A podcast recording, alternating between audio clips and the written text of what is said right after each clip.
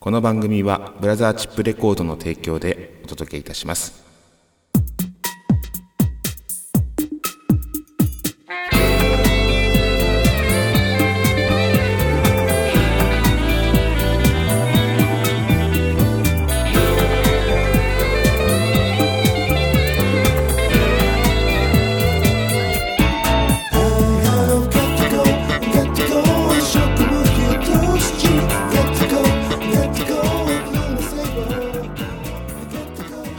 てまいりました、えー橋本氏が毎週金曜日にお届けします。ネットラジオ番組「今夜も闇鍋」第37回の配信となります。今週も笑いの鍋をご提供してまいります。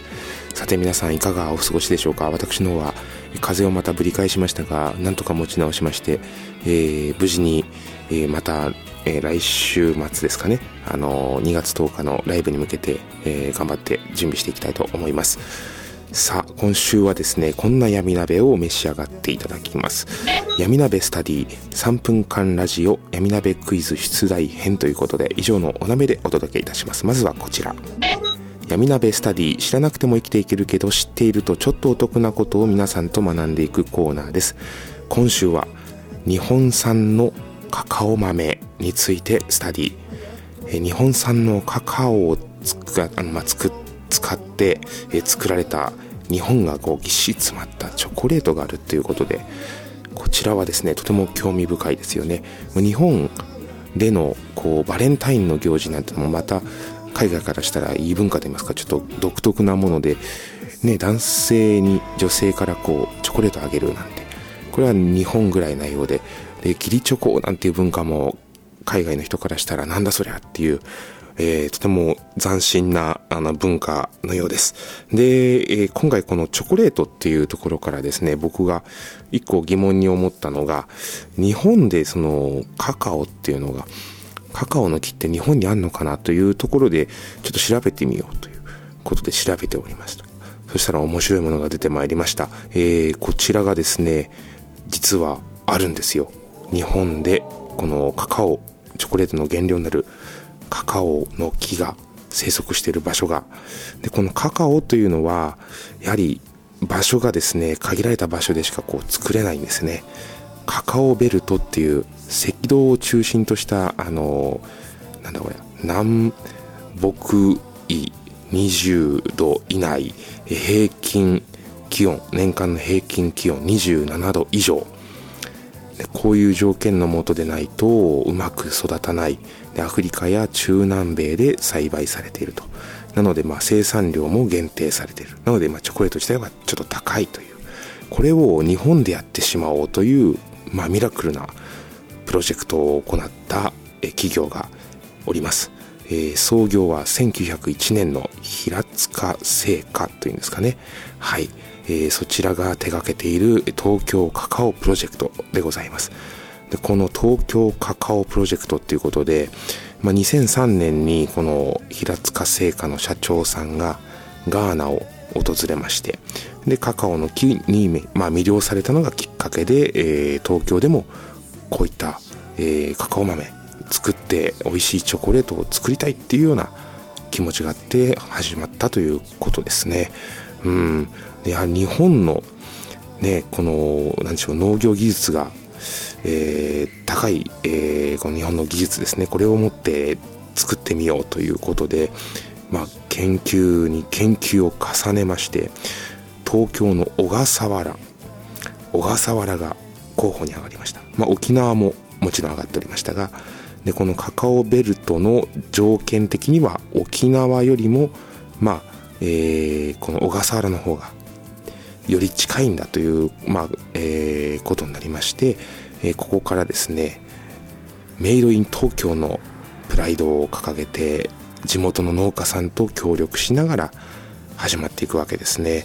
2010年に167本が、えー発芽するも全て枯れてしまった、うん、1000粒の種を植えてそのうちの167本が発芽、うん、ですがなかなかうまくいかないということでやはり難しいんですよね日本で作るというのはね。でそこの中で東京カカオプロジェクトを、え、何度もこう試行錯誤します。でこの試行錯誤した結果ですね長くかかりましたね。あの2000何年にできたんだこれ？2013年。うん。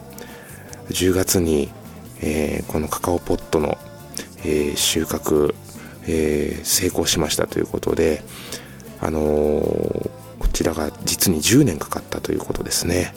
うん。でこのねカカオの豆がですね2013年10月。でそこから、えー、2年研究期間を経て待望の東京産チョコレートっていうのが誕生したと。東京カカオという、うん、このマイルドでフルーティーな味わいが特徴。でビターでスパイシーな、まあ、中米と比べるとまあこう東京カカオはちょうどその逆に位置するので、えーまあ、こんな美しいチョコレート東京カカオ以外ではまず作れないっていうようなことが言われているという。まあ、独特のこう日本ならではの香りがするようです。うん、で写真もねネットで調べると載ってるんですけども、まあ、見事な何でしょうか。こう日本にはないような木ですよね。そして実ってるのがこれカカオ。僕も今回こう見た時にあそういえばこんな形してたななんて思いましたけども改めてこの写真の、えー、カカオが日本で作られていたんだって思うとちょっとびっくりしますね。うん、なのでこちらはですね、あのー、これからどんどんこう商品化、えー、なっていくみたいなんですけども2019年には、えー、この商品としてチョコレートとして日本国産のチョコレート、えー、東京カカオということでですね商品化を目指しているというそういったプロジェクトが今行われているんですね間もなくですよとても楽しみですね。ちょっと多分高いんだとは思うんですが、食べてみたいですよね。はい。そんなわけで、闇鍋スタディ今週は日本産カカオ豆についてスタディしました。ありがとうございました。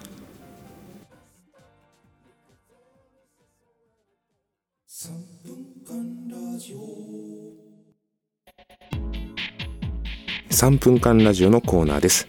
制限時間3分間のフリートークコーナー。今週は小さな頃の思い出シリーズよりザリガニ釣りについて語りましたザリガニ釣りっていうのは皆さんどうですか？小さな頃やったことないですか？割り箸にこう糸を巻きつけてで餌となるのはまあ僕はハムだったんですけども、えー、ハムをちょっと先につけましてでこう田んぼにこうピュッと落とすとそうするとザリガニが寄ってきて、えー、それをハサミでちょきっとこう取るわけですよそれをバッと釣るということですね。はい。僕の小さな頃のこのザリガニ釣りはですね、実はおばあちゃん家で喫茶店やってまして、そのおばあちゃん家の、えー、喫茶店のハムを使いまして、割り箸を使いまして、それで、おじいちゃんの部屋のですね、ちょうどこうベランダといいますか、そこからこう糸を垂らすと、真下が隣の、えー、田んぼなんですよ。で、そこにザリガニがわさわさわさわさいまして、それをこう割り箸で取っていたという。まあ、釣り上げたザリガニはそのまま室内に入りますけどもね、自然と。うん、そんなような時のお話でございます。えー、聞いていただきます。3分間ラジオです。どうぞ。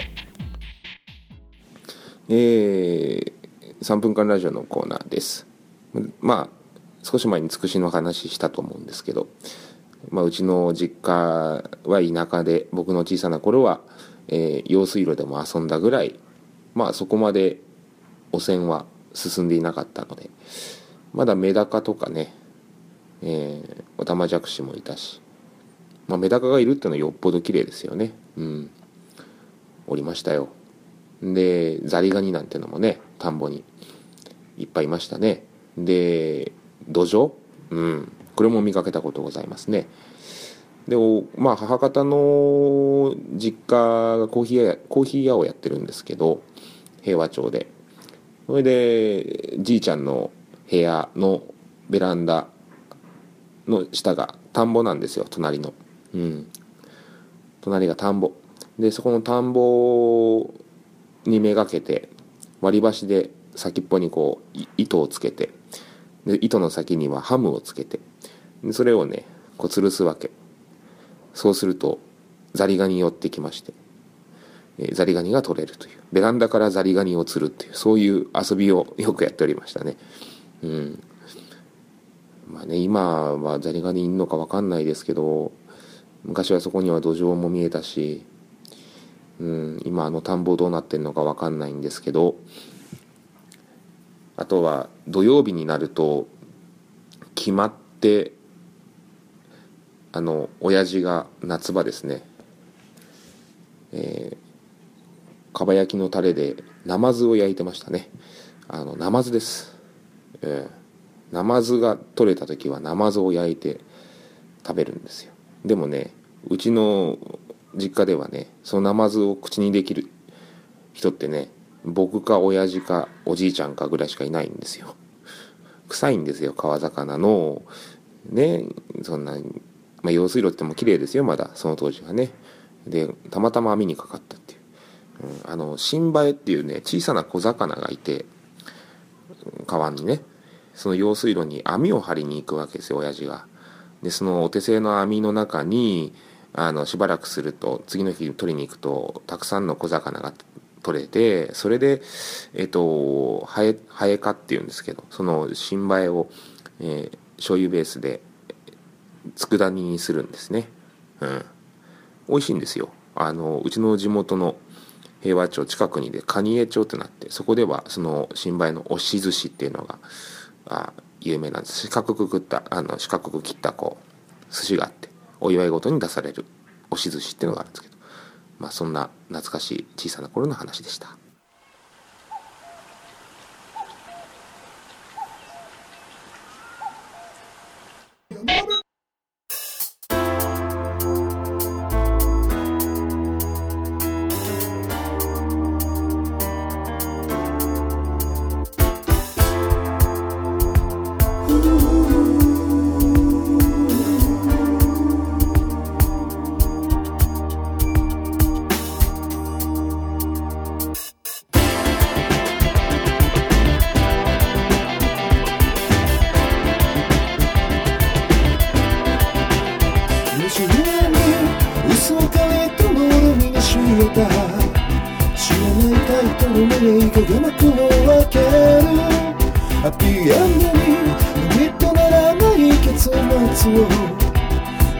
ち続けるだけのそんな夜があってもいい。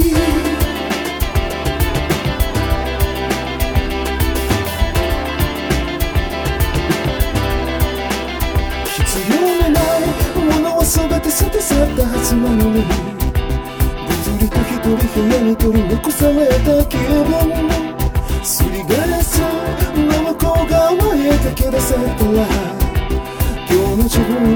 それも認めるけれどお決まりの通りなのに濡れた姿で歩き出そうとすし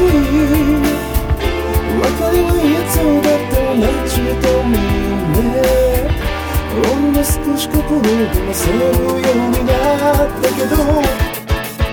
ぼんやりと見つまり先に物困のムービー水のレイドショー口癖のように彼女は Don't なぜどうして？でも答え欲しいわけじゃないしか見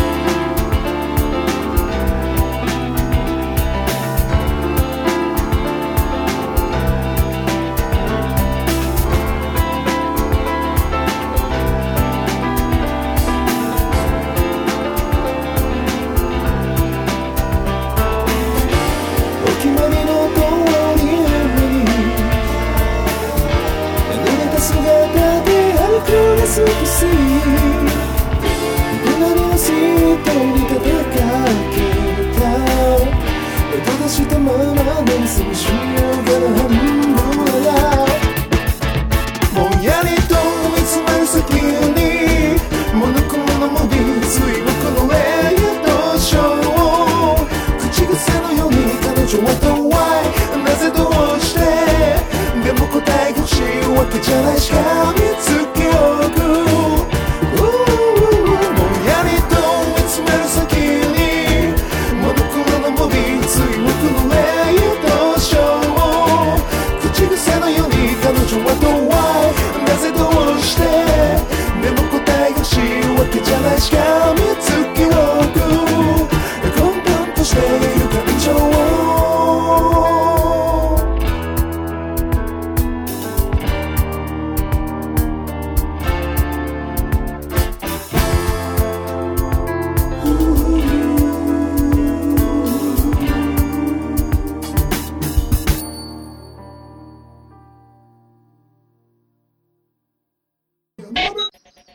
闇鍋クイズ。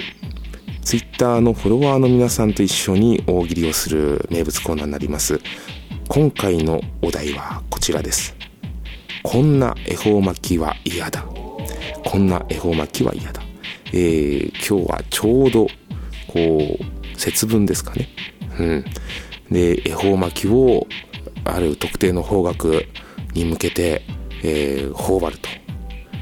でもよく聞くのは無言でこう、なんでしょうか。食べきるというのがなんかいいみたいなことは言ってますけども、いろんなね、諸説ございますが、皆さんでまあどんな説があるのか考えていこうじゃないかというお題でございます。こんな恵方巻きは嫌だ。はい。回答例としましては、こんな恵方巻きは嫌だ。巻かれたきゅうりを真っ先に吸い出して食べてから、きゅうりを先に吸い出して食べてから、他を箸でいただいてくださいと取説に記載があると。えー こんな恵方巻きは嫌だということですね。きゅうりを先にこう吸い出してから箸で後を食べるという。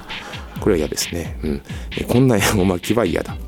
えー一口食べるごとに必ずむせるパフォーマンスを加えなければならないルール。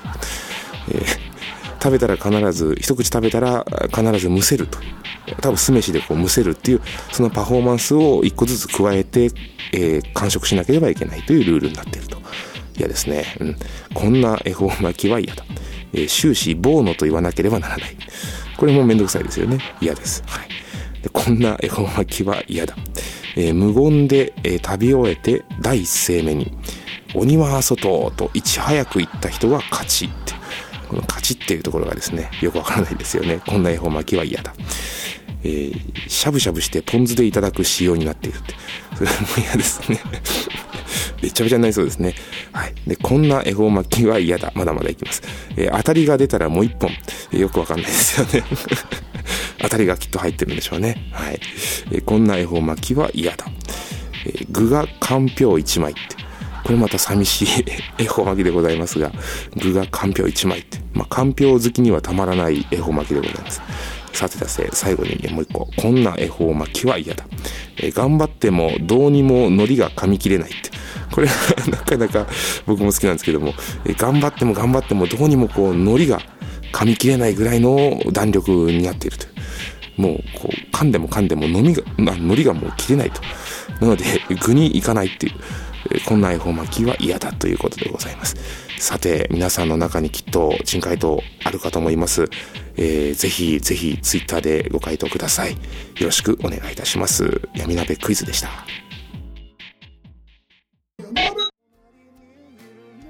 お知らせお鍋のコーナーです。えーメディア情報です。YouTube にてニューミニアルバムより数曲ご視聴いただけます。えー Wi-Fi 環境にてご視聴ください。そしてメルマガ情報。えー今年からですね、メルマガ週3回の配信となります。えー火曜日、木曜日、日曜日に配信を基本しておりますが、それぞれに3分間ラジオもついてまいります。えーこちらのメルマガ登録は橋本屋氏ホームページよりポチッとやっていただいて、あの、キュキュッとやっていただければ登録できますので、ぜひ、えー登録いただければと思います。で、ライブ情報。2月10日土曜日、新宿サクト。えーこちらのライブですね。えー2月10日、新宿サクト、間もなくですね、来週ですね。はい。えーギターの響さんと一緒に、2人で、えーパフォーマンスしたいと思いますちょっとね今年からは新しいちょっと雰囲気でいろんな形を試していけたらなと思っておりますのでぜひお越しください。そして、そして3月11日日曜日、新宿作と、はい、こちらもあの橋本バンドの皆さんが、えー、何名か参加いただけるかと思います。さあ、えー、あとはですね、追憶のレイトショーというミニアルバム、こちらも、あのー、お持ちいたしますので、ぜひお立ち寄りいただけたらと思います。そんなわけで今週はここまでです。次回放送は、えー、この1週後なので、あ、そっか、2月の9日金曜日、もしくは多分2月10日の土曜日、もしくは2月11日の日曜日になるかもしれませんが、この辺りでお待ちしております。よろしくお願いいたします。では来週も鈍行列車で参ります。さよなら。